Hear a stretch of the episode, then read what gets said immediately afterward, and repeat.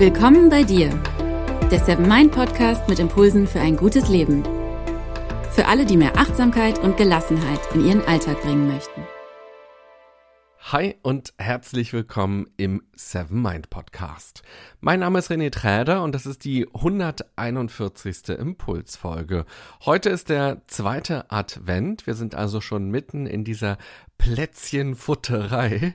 Also der perfekte Zeitpunkt, um über Darmgesundheit zu sprechen. Dachte ich mir, oder? Wie siehst du das? In den nächsten Minuten werden wir uns anschauen, ob Achtsamkeit bzw. Meditation einen Einfluss auf unseren Darm haben können und wenn ja, wie dieser genau aussieht und was das für uns bedeuten kann. Du erfährst unter anderem, was die Darm-Hirn-Achse ist crazy Wort, und wie du sie positiv beeinflussen kannst. Vorher noch ein kurzer Hinweis aus dem Seven Mind Universum. Ein wichtiger Teil von unserer körperlichen und auch geistigen Gesundheit ist die Prävention. Also uns selbst zu kümmern, auch wenn wir gerade keine Beschwerden haben. Es klingt einleuchtend, doch es kann im Alltag leicht untergehen. Vor allem, wenn man nicht genau weiß, wie man aktiv werden kann. Wusstest du, dass deine Krankenkasse dir ein Budget zur Verfügung stellt, das du explizit für deine Prävention nutzen kannst? Und der ABSM-Kurs in der Seven Mind App ist zertifiziert und kann somit als Präventionsmaßnahme von deiner Krankenkasse erstattet werden. Wie genau du dir die Seven Mind App durch deine Krankenkasse holen kannst, erfährst du unter dem Link in den Show Notes. Spätestens seit dem Buch Darm mit Charme wissen viele Menschen, dass der Darm einige wichtige Aufgaben in unserem Körper übernimmt und dass es sich lohnt, seinem Darm was Gutes zu tun. Wenn ich manchmal merke, dass ich gerade ganz viel Quatsch wieder gegessen habe, einfach nur weil es ja schmeckt, aber vielleicht nicht besonders gesund ist, dann stelle ich mir ganz naiv die Darmzotten und die Bakterien im Darm vor, die mich ganz verzweifelt angucken, ihre kleinen Zottenärmchen und Bakterienärmchen fragend heben und mir zurufen, was sollen wir denn mit diesem ganzen ungesunden Kram machen? Mensch, René, gib uns mal was Gutes. Ich stelle mir dann vor, dass ich für sie ganz bewusst jetzt was Gesundes esse. Mit Ballaststoffen und mit Nährstoffen, mit denen sie dann auch wirklich was anfangen können. Die brauchen ja auch eine gute Ernährung. In unseren Darmen wohnen ja ganz viele verschiedene Bakterien und das ist auch gut so, denn die brauchen wir unter anderem für die Verdauung, für das Immunsystem und für die Versorgung mit Nährstoffen. Das Forschungsfeld dazu ist noch relativ jung, doch es gibt schon Untersuchungen, die zeigen, auch unsere Darmbakterien sind gestresst. Genauer gesagt, Stress und die Darmflora wirken gegenseitig aufeinander. Die meisten Menschen, die unter einer empfindlichen oder sogar krankhaften Verdauung leiden, können wahrscheinlich aus eigener Erfahrung berichten, dass sich stressige Situationen sofort im Magen-Darm-Trakt widerspiegeln. Aus anderen Situationen haben wir wahrscheinlich alle schon die ein oder andere Erfahrung mit der Verbindung zwischen unserem Bauch und unserem Geist gemacht. Wir haben bei bestimmten Gedanken Schmetterlinge im Bauch, andere Gedanken verderben uns den Appetit. Oder wo im Körper spürst du zum Beispiel große Aufregung vor einem Vortrag, einem Pitch oder einem Bewerbungsgespräch? Viele Menschen haben in solchen Momenten Durchfall, nicht weil sie was Falsches gegessen haben, sondern weil die Aufregung, weil der Stress körperliche Auswirkungen im Darm hat. So gesehen lässt sich meine Frage vom Beginn ganz leicht beantworten. Gibt es einen Zusammenhang zwischen Achtsamkeit bzw. Meditation auf unsere Darmgesundheit? Ganz klar, ja. Denn wenn wir achtsamer leben und wenn wir regelmäßig meditieren, dann reduzieren wir Stress. Und wenn wir weniger Stress haben, kann unser Darm besser arbeiten. Und wenn es unserem Darm gut geht, dann geht es auch uns gut, denn der Darm hat Auswirkungen auf unser Immunsystem und auch auf unsere Stimmung. An dieser Stelle könnte die Podcast-Folge also schon vorbei sein. Lass uns aber gerne noch etwas tiefer schauen, um die Zusammenhänge noch besser zu verstehen. Hast du denn schon mal was von dieser Darm-Hirn-Achse gehört? Das ist sehr spannend. Wie der Begriff der Achse schon deutlich macht, funktioniert die in beiden Richtungen. Das Gehirn wirkt auf den Darm und der Darm wirkt auf das Gehirn. Im Jahr 2016 wurden von einer Forschungsgruppe fünf Wege beschrieben, auf denen die Kommunikation zwischen unserem Darm und dem Gehirn ablaufen könnten. Erstens, in der Darmwand sitzen viele Nervenzellen, die direkt über das Nervensystem Signale an das Gehirn schicken können. Zweitens, ein Teil des Immunsystems sitzt im Darm. Drittens, die Darmwand ist mit einer Schleimhaut ausgekleidet, die als Verbindungsstelle zum Blutkreislauf funktioniert. Viertens, außerdem können die Bakterien manche Botenstoffe, die dem Gehirn Informationen übermitteln, selbst bilden. Und der fünfte Kommunikationsweg ist Stress. Ein bekannter Stressmechanismus in unserem Körper, der auch Hypothalamus-Hypophysen-Nebennierenrindenachse genannt wird. Auch noch so ein kompliziertes Wort. Vielleicht gucken wir uns das irgendwann mal in einer anderen Podcast-Folge an. Wenn unser Darm aus dem Gleichgewicht gerät, kann das eine Stressreaktion im Körper auslösen oder verstärken. Manche Studien sagen sogar, dass unsere Darmgesundheit einen Einfluss auf unsere Emotionen und mentale Erkrankungen wie Depressionen und Angst haben kann. Doch wie wirkt denn Stress auf den Darm?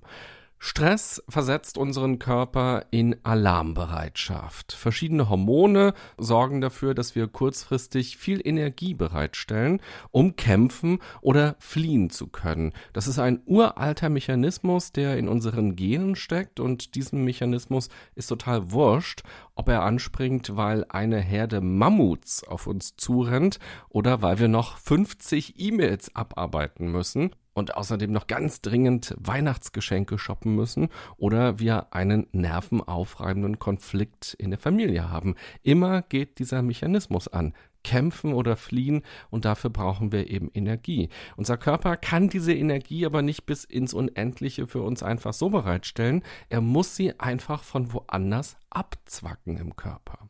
In einer Kooperationsarbeit einer polnischen und einer deutschen Universität fanden die Forscherinnen und Forscher heraus, dass sich unter Stress die Darmbewegungen verändern, die sogenannte Darmmotilität. Diese Bewegungen sind allerdings wichtig für eine gesunde Verdauung und damit Nährstoffe aufgenommen werden können. Außerdem wurde herausgefunden, dass sich die Zusammensetzung der Bakterienstämme dann verändert. Die Bakterien im Darm sind verantwortlich für viele verschiedene Aufgaben. Unter anderem wirken sie ebenfalls an der Verdauung mit und auch an der Aufnahme von Nährstoffen mit und sind großer Bestandteil unseres Immunsystems. Wenn sich ihre Zusammensetzung verändert, kann unser Darm aus dem Gleichgewicht geraten. Die Dinge, die wir gegessen haben, die werden dann nicht mehr richtig verdaut. Unser Körper nimmt die Nährstoffe nicht mehr richtig auf. Wir scheiden sie dann einfach einfach so aus und unser Immunsystem leidet. Unter Stress verändert sich außerdem, welche Botenstoffe und Hormone im Darm produziert werden und die Regeneration der Darmschleimhaut wird negativ beeinflusst. Das heißt, sie kann also nicht so leicht sich reparieren. Die Darmschleimhaut wird außerdem durchlässiger, wodurch Moleküle diese Barriere zum Blutkreislauf durchqueren können, die unter gesunden Umständen zu groß dafür wären. Das kann dann zu diversen Reaktionen führen, unter anderem zu noch mehr Stress im Körper. Du merkst also, das kann ein richtiger Kreislauf werden, der dann angestoßen wird.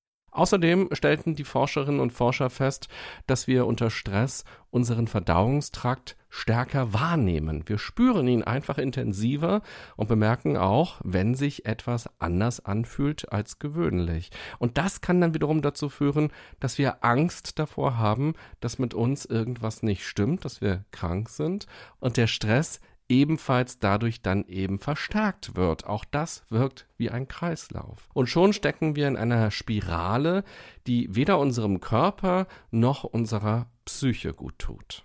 Wenn man all das hört, dann äh, will man sich doch direkt bei seinen Darmzotten und Bakterien im Darm für all die Überstunden, die man gemacht hat, entschuldigen. Was hat man ihnen damit bloß angetan? Und auch entschuldigen will man sich direkt für diese ganzen Erdnussflips, die man in sich reingeschoben hat und für die viele Schokolade, das Eis und so weiter, mit dem eben die Bakterien und der Darm an sich nicht so wahnsinnig viel anfangen kann. Das Bemerken, dass etwas im Darm nicht stimmt, ist aber gut. Wir sollten uns davon bloß nicht stressen lassen. Sind wir achtsam und fällt es uns auf, dass wir in diese Spirale geraten sind, ist der erste Schritt schon getan. Es gibt viele Studien, die zeigen, dass Achtsamkeit und Meditation einen positiven Effekt auf Stress haben. Das könnte also theoretisch unsere Stopptaste für die Darm-Stress-Spirale sein. So viele komplizierte Wörter heute. Eine Arbeit aus dem Jahr 2017 empfiehlt, Meditation in bestehende Magen-Darm-Behandlungen einzubinden, auch wenn noch mehr handfeste Forschung hier wünschenswert wäre. Das wird damit begründet, dass Meditation positive Effekte auf Stress hat und somit zu einer gesunden Darmschleimhaut Barriere beiträgt. Um das herauszufinden, wurden in dieser Studie keine Untersuchungen am Menschen gemacht, sondern ältere Studien zusammengetragen, miteinander verglichen und ausgewertet. Es gibt auch erste Hinweise, dass sich die Teilnahme an einem Achtsamkeitsprogramm positiv auf Darmerkrankungen wie das Reizdarmsyndrom auswirken kann. Auch andere psychologische Verfahren hatten in dieser Studie einen positiven Einfluss auf das Reizdarmsyndrom, was ebenfalls für eine starke Verbindung zwischen dem Darm und dem Gehirn spricht. Es gibt in dem Feld der Darm-Hirn-Achse noch viel zu erforschen und zu entdecken, besonders im Hinblick auf einen Lebensstil, mit dem wir die Kommunikation zwischen diesen beiden Organen positiv beeinflussen können. Denn dazu gehören natürlich nicht nur Meditation und Achtsamkeit, sondern natürlich auch die Ernährung oder auch andere Umwelteinflüsse, Bewegung, Schlaf, Medikamente und wahrscheinlich auch noch viele andere Dinge, die weder die Forscherinnen und Forscher noch wir bisher überblicken können. Vielleicht kannst du ja mit Hilfe von Achtsamkeit noch vor der Wissenschaft einige Dinge herausfinden, die dir und deinem Bauch und damit auch deinem Gehirn gut tun. Und vielleicht motivieren dich ja diese Erkenntnisse nochmal zusätzlich für eine regelmäßige Achtsamkeitspraxis beziehungsweise eine regelmäßige Meditationspraxis zu sorgen, wenn du an diese kleinen Lebewesen, die in deinem Darm leben, denkst. Sie verrichten unbemerkt einen wichtigen Job. Beziehungsweise, dass der so wichtig ist, das bemerken wir erst dann, wenn sie ihn nicht mehr so richtig machen können. Wenn du für weniger Stress sorgst, haben auch sie weniger Stress und können ihren Job einfach sehr viel besser machen. Sorge also in stressigen Zeiten dafür, dass du Auszeiten hast und ganz bewusst zur Ruhe kommst. Und jetzt in der Weihnachtszeit, wenn wir so viel futtern und unser Darm besonders viel zu tun hat, da lohnt es sich vielleicht auch eine extra Verdauungsmeditation einzuschieben. Ich wünsche dir eine gute und achtsame Zeit und vor allem Vorweihnachtszeit mit leckerem und gutem Essen für dich und für deine kleinen Mitbewohner. Bis bald, bye bye, sagt René Träder.